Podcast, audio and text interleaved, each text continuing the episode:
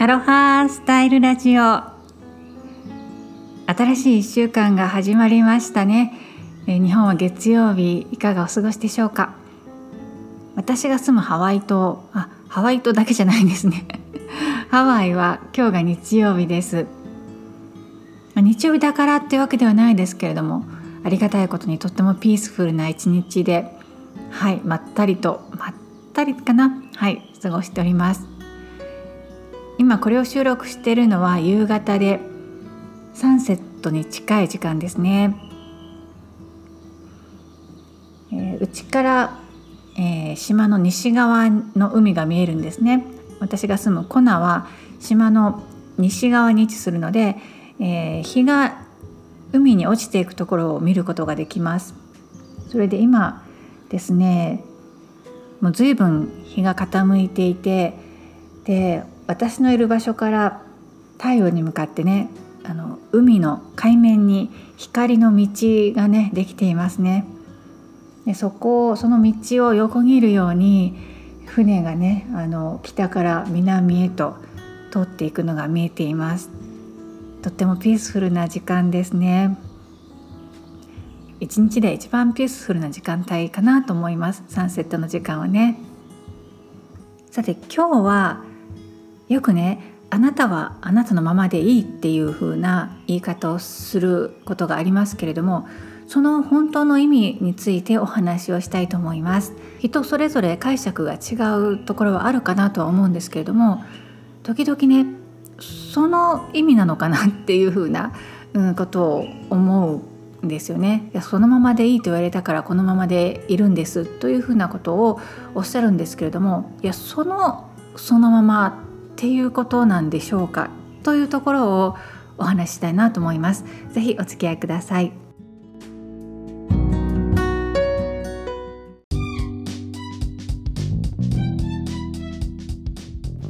アロハスタイルラジオ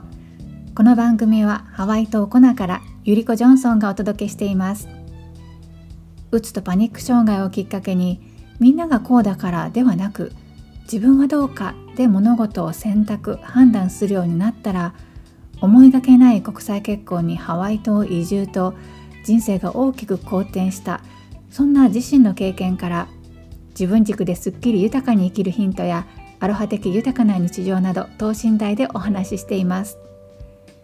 スタンド FM のほか Apple Podcast や Spotify Amazon Music など9つのポッドキャストからも配信しています。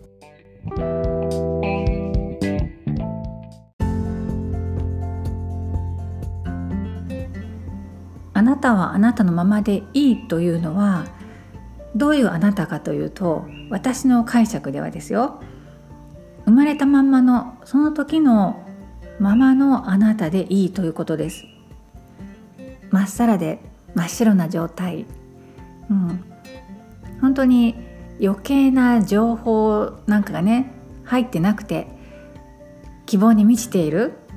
光に満ちているそういう状態のあなた。それが本来の自分ですよね。やっぱり私たちねあの成長していく過程で親とか周りの大人の言葉大人の考え方大人が信じていることっていうのをたくさんたくさん刷り込まれて育ってきますよね。でそのうちに本来の自分であればもっと何て言うのかなポジティブにうん、希望を持てたことがいやいやそんなあの特別な人しかそんなことはできないよとか努力しないとうん何か達成することってできないんだよっていうふうなことを当たり前のように言われているうちにそういうもんだっていう信念よくビリーフって言いますけれどもそういうもので染まっていきます。でそうなった私たちそうなったあなたっていうのは本来のあなたとはもう違っているっていうことです。私自身のことをお話しすると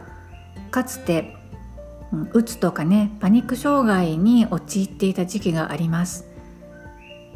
まあ今ねそういう人多いですよね。やっぱりみんないろいろ我慢したりストレスを溜めているっていうことが、まあ、基本的にあると思うんですけれども。でそしてその何て言うかな状況とか陥ってる、うん、状況だけでなくその症状っていうのもね人によって出方が違うから一概にうつだからこうしないといけないとかこれはしてはいけないとかそういうことをあのお伝えしようとしてるのではないですけれども私の体験を具体的な例としてねここで出させていただこうと思います。当時の私はやっぱりね頑張りすぎていたんですよね。こうでなくてはいけないここからそれてはいけないね、このコースからはみ出してはいけないというふうなことをそういったねばならないをねたくさんたくさん持ってたんですよね。でそれがねばならないって、うん、手放したければ手放していいんだよっていうことに気づいてなかったんです。もうそれが当たり前と思っていたからそこをねあの頑張らないといけないと思っていたらもういっぱいいっぱいになってであのもう何て言うんですか？クラッシュしてしまったわけなんです。でそんな時の私っていうのはもう全く本来の私じゃないんですよね。ただそういう時ってもう本当にしっかり休養をとってねばならないを手放してもっと何て言うのかな？ぐうたらでいいんだよっていうふうなことを周りの人からも言っていただいたし自分も、うん、そこをね意識して甘やかすというかね自分に対してね、うん、そんなに頑張らなくていいんだよとか、うん、まずはそのもう心のダムが空っぽになっている状態だったのでそこをちゃんとダムの水を戻してあげるっていうことに専念する時期がありました。でね混乱しやすいのはこのポイントだと思うんですね。そうやってもう癒す自分を癒すことが必要な時にもちろん頑張ってはいけないです。自分を取り戻すっていうところをねしっかり休んでやっていかないといけないしただあなたはそのままでいいんだよって言われた時にその状態のあなたでいいっていうふうに受け止まる方もいるような気がしていますどうでしょう？もう少し突っ込んで言うとえっ、ー、とね休んでいいんだよって言われてそしてかつそのままでいいんだよって言われたことで安心できるのはいいんだけれども何て言うのかなその何もしなくていいっていうところに安住してしまう人がいるように思うんです。病んでいる時とか疲弊している時っていうのはもちろんね、うん、回復するっていうことに専念ゆっくり休むっていうことに専念することが大事なんだけどでももう回復してるのにそのまま何もしないとか言い方厳しいかもしれないですけどそこからこの自分を大切にするを通り越して、うん、甘やかすっていうのかな。そうですね、うん、自分を大切にすることと甘やかすことを混同しちゃってるっていうことがしばしばあるんじゃないかなっていうふうに感じています。そうですね。どの時点のあなたでいいって言われてるかっていうのをうん何て言うかなちゃんと確認しないとうんせっかく体とか心を休めても結局そこから先動かない、うん、自体が動かないというか人生が動かないっていうのでは残念じゃないですか。やっぱり自分の人生を生きていく。ねえー、願望実現っていうと大げさに聞こえるかもしれないですけど自分を大切にするっていうことの本当の意味は、うん、自分の欲求を叶えてあげる願望を叶えてあげるっていうことだと思うんですよね。そして、うん、意味のない我慢をさせないっていうことそれが自分を大切にすることであってそのために例えば、うん、自分の欲求をちゃんと人に伝えられるようにそういうふうに自分を育てていく、うん、っていうことは非常に大事なことになります。言いづらいことを言えないままのあなたでいいということではなくて例えばねそううん私だ私さえ我慢すればこの場がまとまるんだからっていう風な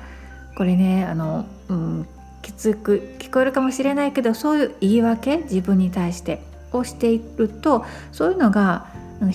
一つ一つは小さかったとしても積もり積もってすごくストレスになるし結局自分で自分の、うん、首を絞めるというかね自分で辛い立場に追いやってしまうっていうことになるじゃないですか。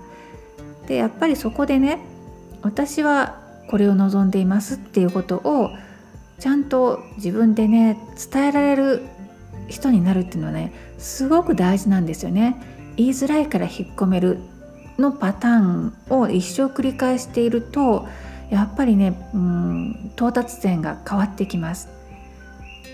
だからこそ例えばなんだけどその言いづらいこともちゃんと言えるコミュニケーションが取れる自分になってるなっていくそういう自分になるための努力をしていくっていうのは、うん、必須じゃないかなと思います。その部分で、うん、できない言いたいことが言えない自分のままでいいというふうに言われているわけではないんですよね。そこをあの間違えないようにしないといけないなと感じています。言いたいこと伝わってるでしょうか？本当は A を選びたいけれどもだけど周りの人の顔色を伺ったり他の人に譲ったりとかしてじゃあ B でいいやっていうふうに、うん、しかもその A が欲しいっていうことを言いづらいから B にするっていうそういう選択だとかそういうコミュニケーションそしてそういう生き方をしていると、うん、結局自分のその A が欲しいっていうことをずっと叶えないまま、うん、裏切り続ける自分の欲求に対してこれが欲しいって言ってる自分を黙らせて我慢させてしまうずっと先延ばしにさせているっていうのは自分を大切にしているとは言えないですよね。そういうふうに、うん、周りの顔色を伺って自分を抑えるそういうあなたのままでいいのかっていうことを自分にね聞いてあげてほしいなと思います。言い方を変えると A が欲しいのであれば A が欲しいあなたのままでいいということです。でその A をゲットするために動いていこうとでその過程の中で、うん、仮にそうですねこんなことを人に言ったら何て言われるかわからないとかねこんな行動はできないよっていうようなことにぶち当たるかもしれないです。でそういった時に、うん、そのままの私そこを乗り越えられないそのままの私でいるのではなくてそこを乗り越えるためにはじゃあどうしたらいいんだろうっていうことを考える、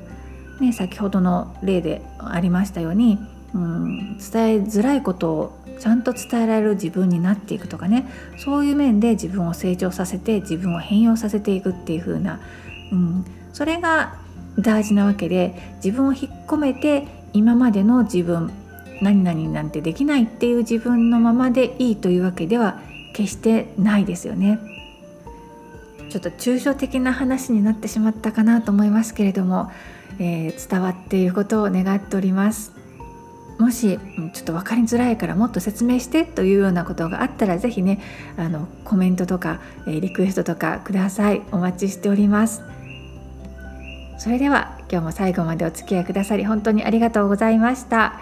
今日はこの辺で。ライフアーティストゆりこジョンソンでした。マハロー。